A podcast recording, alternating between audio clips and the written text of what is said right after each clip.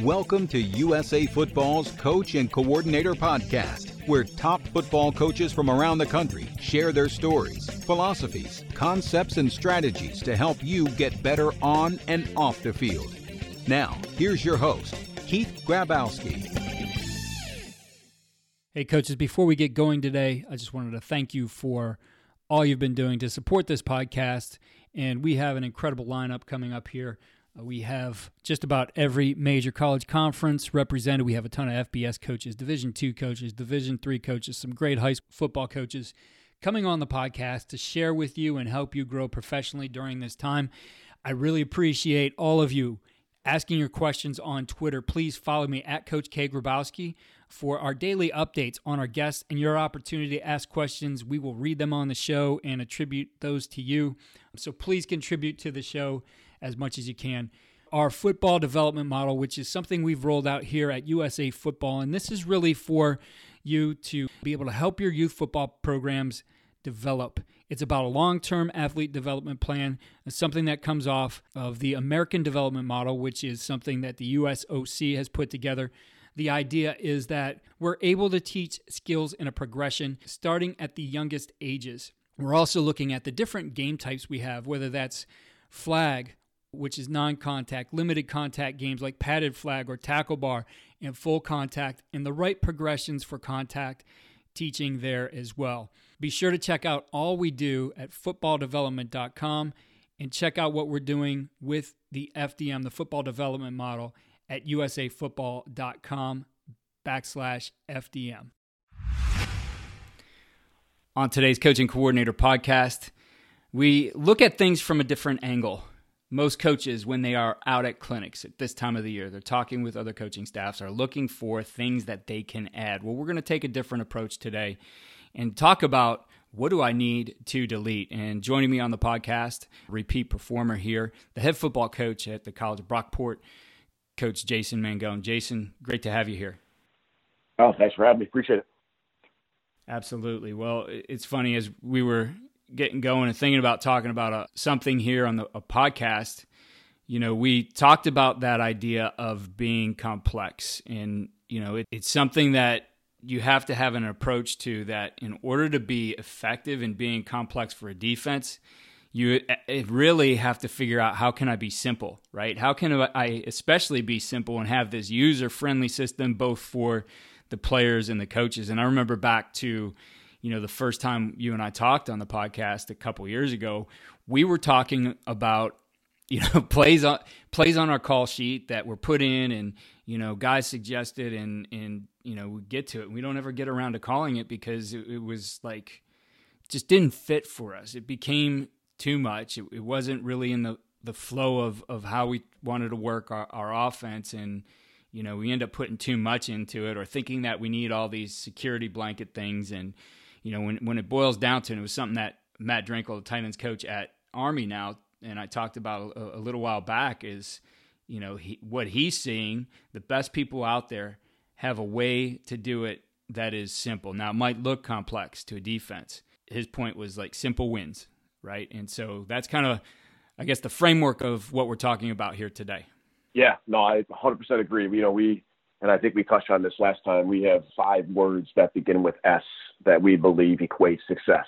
And, and one of them is simple. And it's it's playing free of mind. You know, when I'm going back to my playing days, kind of simply is I played in two different systems, and one was very complex, and I learned a lot as a young football player, but I was also, I, I guess, to put it in, in simple terms, I was very confused. You know, when when the the ball is snapped and in my seven to ten seconds of pre-snap work, I had about 15 things to think about, and rather than, uh, I guess, just playing, I was thinking, and it, it made me hesitant. It made me overthink things that maybe were on the simpler side of the offense, but because I had so much to think about, I was my mind never rested. So I always wanted to be a coach that said, okay, you know, we're going to concentrate on maybe two or three things at the most on every single play, and three being on the highest part, and uh, and kind of just play football. You know, we recruit these young people first on film with their ability, and it's is you never want to take away from their talent because they're using their brain too much. And obviously, we all know that there's things you know, you can't get away from it 100%. Obviously, uh, there's so many good coaches out there and and good football players you're playing against, but at the end of the day, for us, we're going to try to make it as simple as possible. And, and I think, it, it, again, I, I say this a lot: is it's harder to be simple than it is to be complex you know, it, it kind of what you alluded to earlier. There's so many things that you're trying to find in terms of answers, and usually the answer says, okay, well, we can install this or we can install that. Well, then again, you look at your play sheet, and next thing you know, you have you know nine run plays and, and 15 pass concepts, and and that's something that we try to stay away from at Brockport. We have three run concepts, and we have about 10 pass concepts, and and that's all. And we're gonna kind of go over them to the point of, of nauseam and, and, and really get to know the inside and outs of those plays so our kids at the end of the day can obviously just play football. I couldn't agree with you more. And it's something we went through that whole exercise at a couple places that I've been. The, the, the process of what I need to delete, I believe, starts with your past season and, and studying it and figuring out what did I call, uh, also matching it to what, what did I practice and the effectiveness of it. And, you know, this for me goes back to 2003. I think I've told this story maybe a couple times here on the podcast that that season ends. And, you know, I, I did take over in that off season as the head coach. Our head coach retired towards the end of summer, but, you know, we had prepped together for what does our offense need to look like to beat the best teams on our schedule. And it started with this study of what did we use this past year. And we had so many play calls. Uh, so many things that when we put it all together and started looking at the body of work from the previous season, you know, we determined one that looking at that, we couldn't even tell you what our base was. If I took somebody who didn't watch us, said, "Hey, take take this data and tell me what was our base run game," couldn't find it.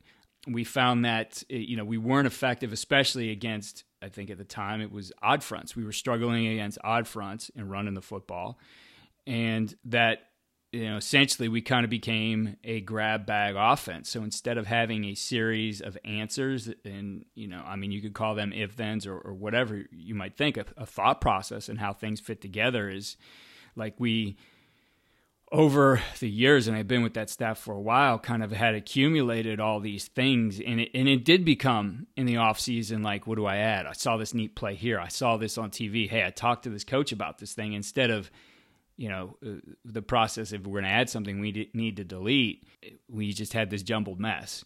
And so we looked at all that and said, you know, of all this, we know we want to become a zone team. So we went out and started studying that. And, you know, that the end result, jump ahead at the end of that next season, was we primarily were running stretch, I think calling it uh, of our run game like 30 some percent of the time inside zone was a little bit less than that, but in the high 20s. And then what was left of our other runs, which I think were variations of, of having a play with a puller, so trap, counter, and then a front side down with the guard kicking out. Those those remained in that year, and that kind of comprised the rest of it. So it was very clean as far as we knew what what was there.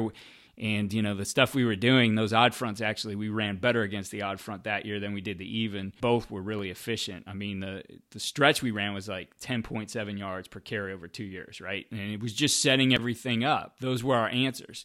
And by year three of running that offense, we actually deleted everything but stretch and inside zone. We we took out the other things. They, they, we didn't need them anymore. We found ways to get misdirection we wanted without doing some of that stuff, and became even more simple in our answers. Now, if you talk to, you know, somebody on the other side, they thought we were doing a lot of stuff. They thought we were very complex. So we made it it was that balance of being having something user friendly, very teachable, yet the appearance, the the window dressing, call what you want. I, I never like the term window dressing because we like to do things with a purpose, but all those things working together to present something that was going to be tough on the defense. So that like I said, I went through our process there on how do I delete. But coach, your thoughts on how does that happen? How do I, I get to the board that has all these things on it and start scratching things off? Yeah, so I think first, you know, I think everybody in their coaching style has convictions, and, and I, I believe it's important to have convictions in, in what you deem that you know very well, what you coach very well, and then ultimately what your players do very well. So, you know, the advantage we have at the collegiate level is we recruit to try to fit into our system, obviously adapting when need be. You know, that's probably the, the biggest difference with, with high school is, you know, you're going to have to maybe change year to year. So for us, you know, it, it's, I, could, I, I may have used this analogy when we spoke last time. I can't remember, but, you know, I treat my offense like my closet. And if I, if I buy a pair of, of jeans and I get a new pair of jeans, I'm taking a pair of jeans out of my closet, and I wear three pairs of jeans. So, you know, I, I know it sounds goofy, but that's kind of how we look at our run game. You know, if we were to add something, something has to come out. And it's one of those deals where, and, and it kind of, again, piggybacking on what I already spoke of, is is it's easy to say, oh, you know, I saw this on social media. I listened to a guy speak on this, and and it, it's a great concept. It's a great scheme you know, we can install this. But then how do you find time to practice what you're adding in addition to what you've done? Because something is going to slip. You know, it's it's it, it, would be fine for us maybe to have a fourth or a fifth run concept, but then at, at, at ultimately, can you really teach and get your kids to adapt to, you know, kind of what you spoke of with the odd fronts, right? You're going to see an even front team this week. You're going to see an odd front. You're going to see a team bouncing back back and forth, and then you got your third down stunts and your twists and your blitzes. How do you get ready for all of that stuff? And it's already hard to get ready for all of it with replays. plays or four concepts, let alone a fifth or a sixth. So, you know, we we look at what we do and, and kind of going back to you know your breakdowns of of looking at what you believe in and trying to find what your core concept is. For us, it's inside zone, and it's been inside zone. I took over the offense in 2004 at Brockport, and and I would say that if you looked at every single year since then, inside zone has been our number one run concept. And, and I have it actually sitting in front of me. We ran inside zone this year 22% of the time for a 5.2 yard average. Maybe not, you know, we, we deem a, a good run play on average throughout a year of five plus. We would rather have our inside zone be around 5.6 at the end of the year. That's where we deem like that was a very successful year. So we're not far off, but it's far enough. And then our second run concept in the run game was was our counter, where we kick out with the guard and pull with our, our fullback. And we ran that this time this year for 11%. So we double inside zone over our counter this year. That's how much we run inside zone. And that and that our counter game we ran for a, a 4.9 average. So not very good is how we view it. So but for us, you know, we, we deem that we can run inside zone against everything and that's why it's it's our number one ranked concept and has been because we feel like you know out of our one back two back the wrinkles we can do with inside zone with you know just something as easy as a, a split flow with with our fullback in our 20 personnel kicking out the backside. We can arc them on the backside alley out of the same personnel. So it looks similar. The, the the backside edge or the backside edge may think he's getting kicked out and all of a sudden he gets you know, let go for the alley. We can run it out of one back and just kind of, you know, zone read it. We can run it with our 20 personnel again and lead with our fullback and read the backside. We can, out of that same 20 personnel, put our fullback in the backside flat for an option to throw to him. And again, it, it looks like he's going to get kicked out on the edge with our the, the backside end, and he doesn't. And, he, maybe he's they're thinking he's going to arc on the outside linebacker, and he doesn't, and he releases in the backside flat you know, you can run out of 11 personnel with your tight end, front side or backside, run out of 10 personnel, empty, the whole thing. So I think, you know, there's just so many little wrinkles you can do out of out of our zone game. That that's why, and then just kind of fitting up all the the run defenses. We like it so much.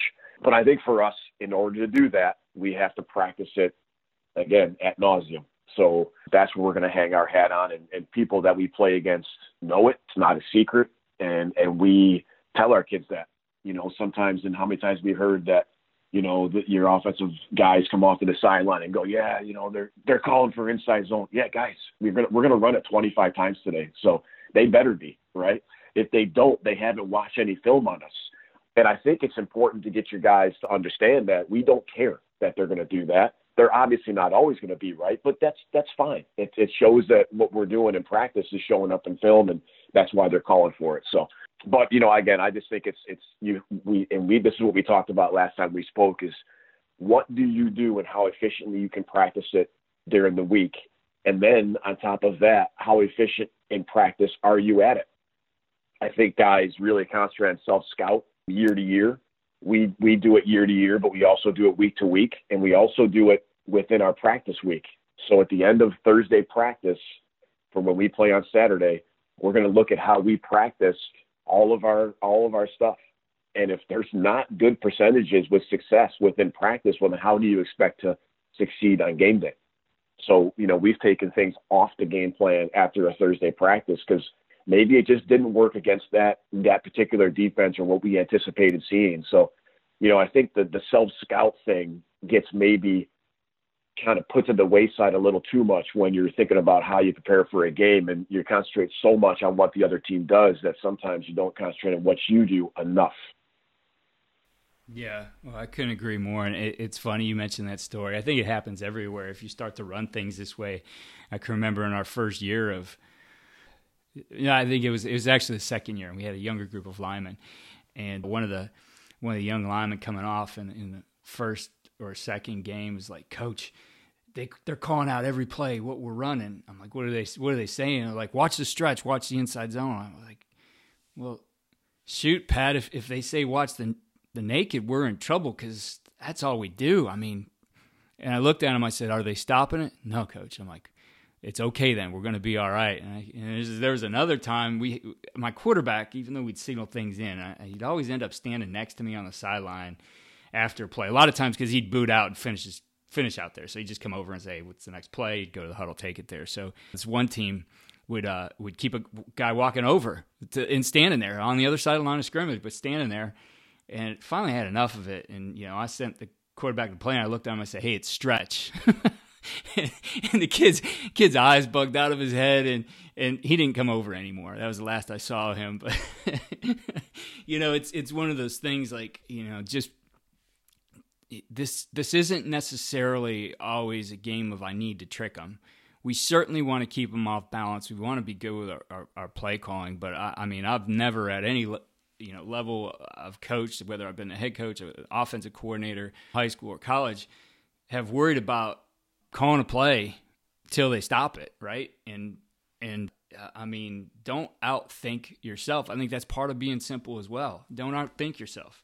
Uh, yeah, it goes down to it, and that's probably the the probably by by fire when you're calling plays early on is I think the tough thing is you're always trying to find maybe that answer as a young play caller. You know, I was 26 years old when I took over, and and maybe I didn't think it was cool to run maybe the same simple plays over and over again.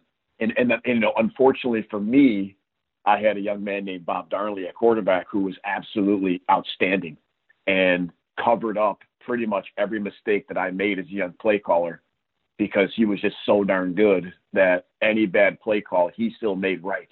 So, and I say that only because my next couple of years were were tough because Bob wasn't there anymore. Um, so, and that was kind of the lessons of you know it's it's winning and being good or and not about being cool. You don't have to be the guy that makes the unbelievable play call that the crowd goes crazy on. It's about being successful and taking those four to five yards every time, and and obviously moving the sticks and, and doing that whole deal. So um, but I think you know translating what your philosophy is to the to the kids that are actually on the field is probably you know one of the biggest things that we do, and and so they don't get you know kind of um, nervous about hearing inside zone run four times out of seven plays, or you know having the simple you know hitch stick kind of concepts run when if teams are playing seven yards off on the edge, we're going to take that easy hitch. So it's just really convincing them that what you're doing is is going to be successful and, and they can with their ability take it to the next level. For sure. Well coach you know moving that ahead thinking thinking of in game right? Especially getting to halftime and the halftime also kind of being this process of what do i i need to delete? Now i, I know it's probably good practice to save some things till the second half and to, to go into a game game thinking you know we're going to work some of these things early. Here's some things that I want in our arsenal in the second half. So you can you can save some of those things. But for me you know the process of halftime was again going through that that game plan and that call sheet that we had and really highlighting then based on on what we know of a half of football now here's where we need to be. Not looking for uh, you know, the to me the process of adjustment wasn't oh we gotta we gotta tweak this player that player. Hey let's let's uh let's put this variation in. You know we might have worked it a couple times during the week or we'll tag this instead. And that's it's it's not a, nearly as effective uh, as going through and, and highlighting here's the best things and I know these other things are on the call sheet but second half and I'd always have two call call sheets one that I could kind of go out there clean second half with things highlighted to start that game plan again. But thoughts on you know the, the approach to the second half and this whole idea of what do I need to delete? Yeah, it, and this is always a funny conversation that I have with with our defensive coordinator Mike Fox, who has I know been on your podcast, and anybody that's watched us play is incredibly successful at what he does and how he approaches the game. And we always, and I think it's probably the best thing that we do is we always talk too of just sharing ideas. And he always kind of, from a defensive perspective, will ask questions on, you know, why do you do this? Why do you do that? Because here's what I'm thinking, kind of thing. And sometimes the most enlightening, you know, conversations you have are, are when you're thinking about, okay, this is how a guy from the from the other side of the ball, very successful, thinks, and so this is how maybe it'll help me kind of formulate what I do going forward. But you know, it's it's the halftime for me initially is what have we done well, and I think it's the the, the easiest question you can ask. But in the first half, what were our big hitters and what were our consistent hitters, and then what did not work, and then you got to kind of try to formulate why, right? Because and it kind of goes back to some basketball things, right? Where shooters shoot, and just because a play that you like didn't work twice doesn't mean you don't call it a third time. And I think you you can't just ultimately get away from everything you do, but you got to figure out, okay, it didn't work, but why? Did we just not just block, like because we just got beat?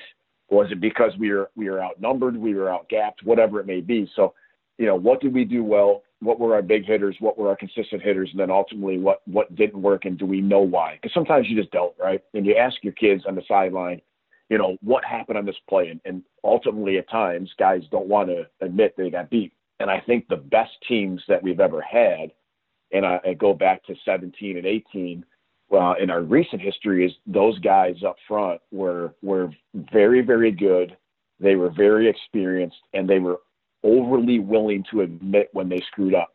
And ultimately, those were our best teams because we could find the answers right away our our team this year, we had essentially four new starters up front, all young kids, and uh, all of which are returning, which we're very excited about. And as the year went on, you know, they understood that we're not trying to pick on you for for making a mistake. We're ultimately just trying to find the answer in a very short period of time because hopefully we're back out there in less than a few minutes. But but at, at, you know, as the, getting back to the halftime, as, as the course of the halftime goes on, those those few minutes that you do have is those those consistent hitters the defensive guys on the other side of the ball are also looking at what our consistent hitters are and what may be the adjustment they make so that we have an answer for that.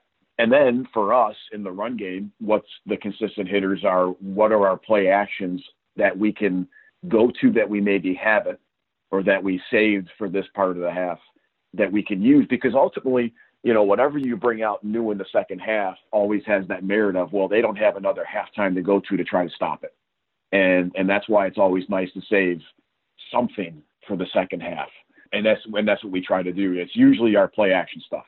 So we're not usually adding a new downfield concept in the second half. It's usually going to be some sort of a play action that we that we hopefully got them aware of in the first half with our run game. That now we can probably try to hit them on at some point in the second half. Because those are some great points there. I want to step back to, to something you said there in you know this uh, you know the the best teams you've had being able to come to the sideline and tell you what they were seeing and not not worry about being the guy that screwed up and, and it's it's all about building trust and I think there's some things we can do as coaches to help that process and essentially train that process into our players and it's funny I was talking to my son yesterday just about film sessions he's a a junior right now and I said you know uh, we were talking about film sessions. I said, you know, I've been in some good ones, I've been in some bad ones.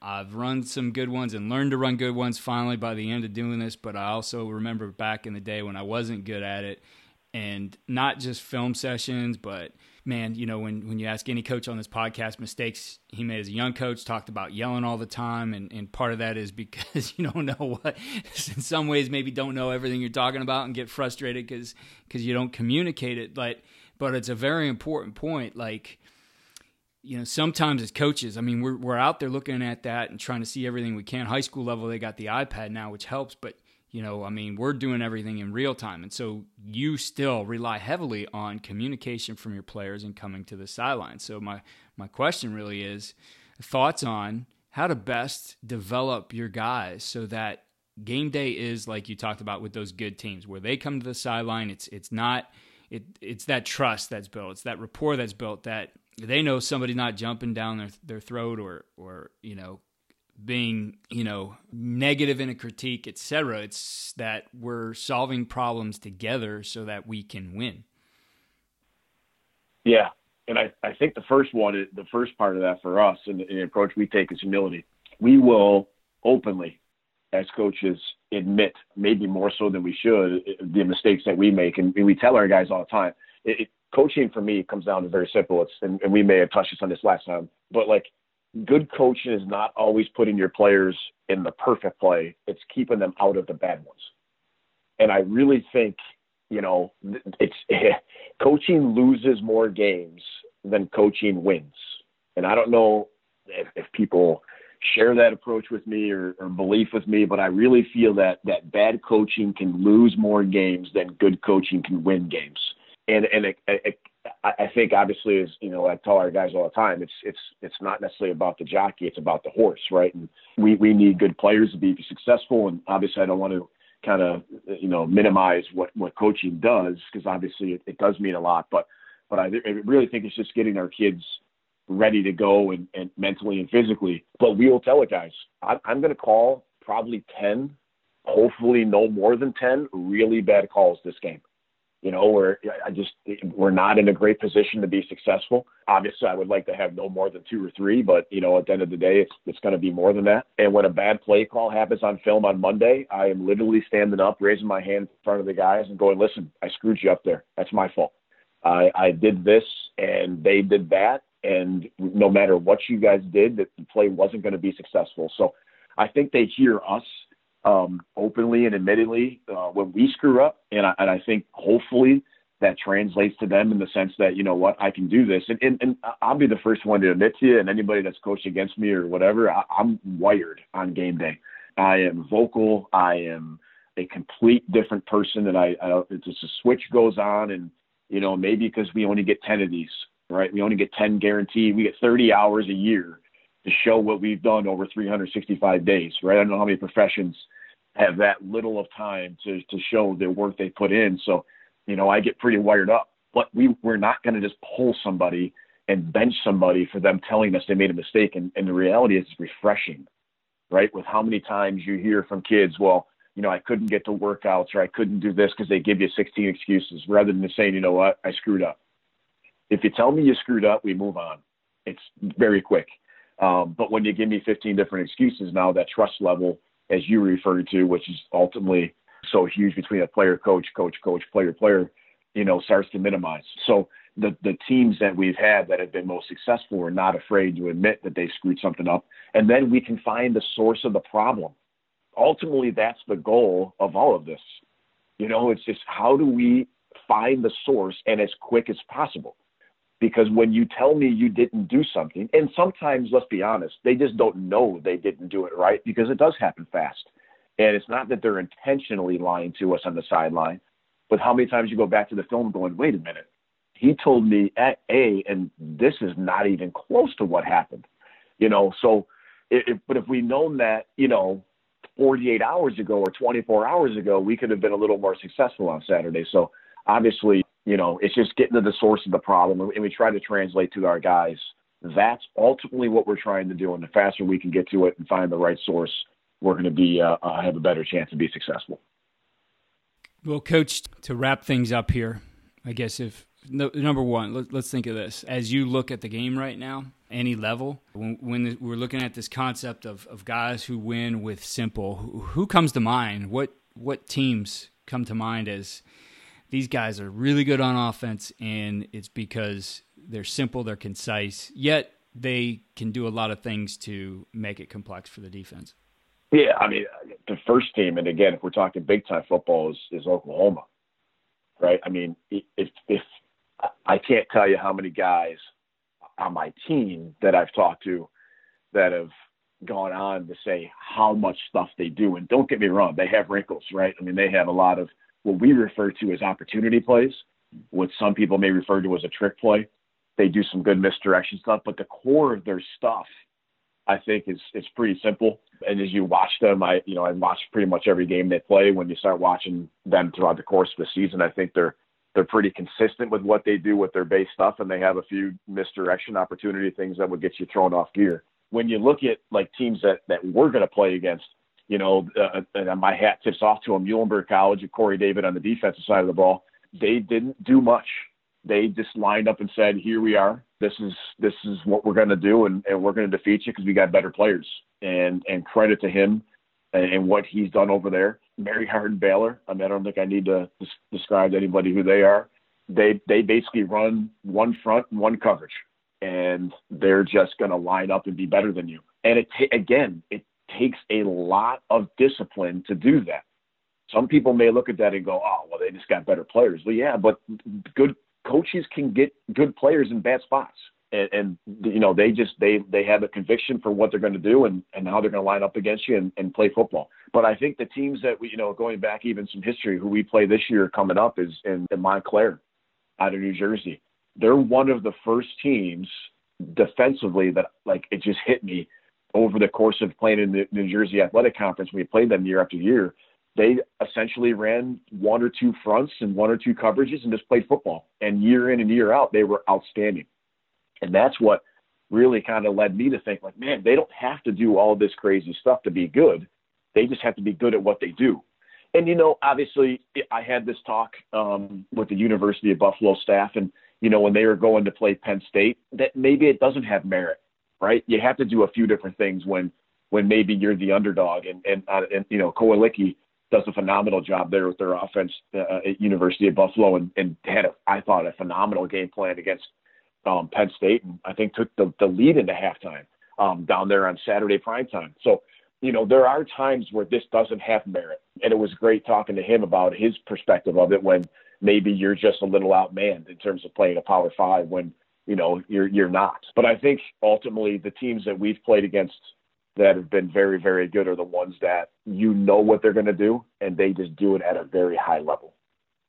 Coach, if finally, then I guess if, if we were to kind of go back over this, your your best three tips for coaches who are listening and and how they can go through this process of simplifying.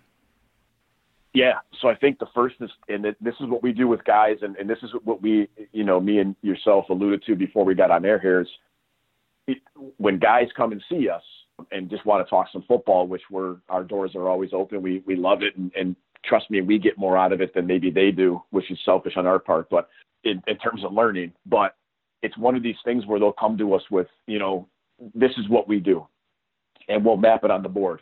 And you know, it, it, it, sometimes I need more than one board to write all the things they do. And it's saying, okay, well, out of this stuff, first and foremost, what do you know inside and out, a hundred percent? Because the more you also do, it's maybe hard as a coach to know all of it and every adjustment because it's one thing to call plays, it's one thing to have plays, but do you know it inside and out? So when you're in the middle of that game, and as we're talking and trying to make these adjustments and find the ways to become successful in the middle of the game, do you have the answer because you know it a hundred percent? I don't know if everybody does that. And the more you do, maybe it's harder to have that comprehension of an entire offense. So for one, what do you know? And then basically narrow it down to a handful of things that you think you can be good at in terms of the run, the pass, and, and for us, the third phase is our play action stuff. So we're going to break down run, uh, downfield pass game, play action. And then out of that, say, okay, how much can we practice? How many reps do we get in practice? What's my allotment time wise with my kids? And say, if this is a two hour window, how do we practice the run game, the pass game, the play action efficiently through a course of a week to be successful on Saturday? And I think so that's that's phase one. Phase two is then getting your staff on board and convincing everybody on staff that this is what we're going to do because this is what we're going to get out of it. I think you, you always have to have reasons to to convince your staff that this is the best course of action for us to be successful because ultimately that's what we're all trying to, to, to do. And then thirdly, convincing your players. So figuring out scaling down is the best is the best answer because we're going to be able to rep this over and over, getting your staff on board, getting your players on board. Those are the first three things, and the, and the main three things that I would do if I was looking to maybe evolve or change. And then maybe I'll add a fourth thing is finding somebody that does what you want to do or what you think is is best for your program that at a high level that you can learn from and, and just find answers. And there's two things that'll come of that. One, it's going to be, okay, this is the right thing for us to do because this is why. Or you may learn that maybe it's not. Maybe it's a little more complex than you thought, or maybe it's not for you based on personnel. You're going to find one way or the other. Either way, you're going to become a better coach, but just find the people that, that, that do it well that you can talk to. Coach, great stuff. As always, love talking ball with you. So it was great to catch up with you here for our listeners. Your Twitter handle, and you know, I'm not sure how you break it up as far as the areas you focus on in recruiting as the head coach, but uh, also feel free to share those areas uh, that are a focus for you in recruiting. Yeah, at Coach Mangone, uh, at Coach Mangone, M A N G O N E, is my Twitter. And then recruiting specifically in terms of road stuff. Physically, I'm in uh, Buffalo area, um, in Western New York. But uh, you know, in terms of email, if anybody has any prospects that they want us to look at, just email them the letter J Mangone at brockport.edu. Uh, I would love to check out anybody's uh, prospects that they think has an interest in in playing football at, the college at Brockport and or, or soon to be SUNY Brockport. We're changing our school name back to SUNY Brockport, so I got to start saying that. But we'd love to have all the top talent and, and all the kids that uh, just are competitive and have ultimate work ethic. Coach, thanks again, and best of luck to you and, and the Golden Eagles in 2020. Thanks, Coach. Appreciate you having me. Coaches, again, want to remind you of what we're doing with the football development model please push this down to your youth coaches. I think this is a great way for you to get some organization and structure beyond what you've already done. Check it out, all of our, our program development for youth football at fdm.usafootball.com. Again, check out our systems for blocking, tackling, and defeating blocks at footballdevelopment.com. If you register with your email, you get your choice of three free videos. There's some great things in there. I think things that as you get going again, you can get into the summer and maybe make up on some things that you might have lost if you had a spring ball, if you had time here in the spring to work on football. Some great drills for all those phases of contact. If you're enjoying the podcast, please head over to iTunes or your platform and give us a five star rate. If you have a minute, write a review. We really appreciate it, and we will read your review on our highlight show that we do at the end of the week. Thanks for listening to USA Football's Coach and Coordinator Podcast. For more resources, visit the Coach Performance Center at usafootball.com.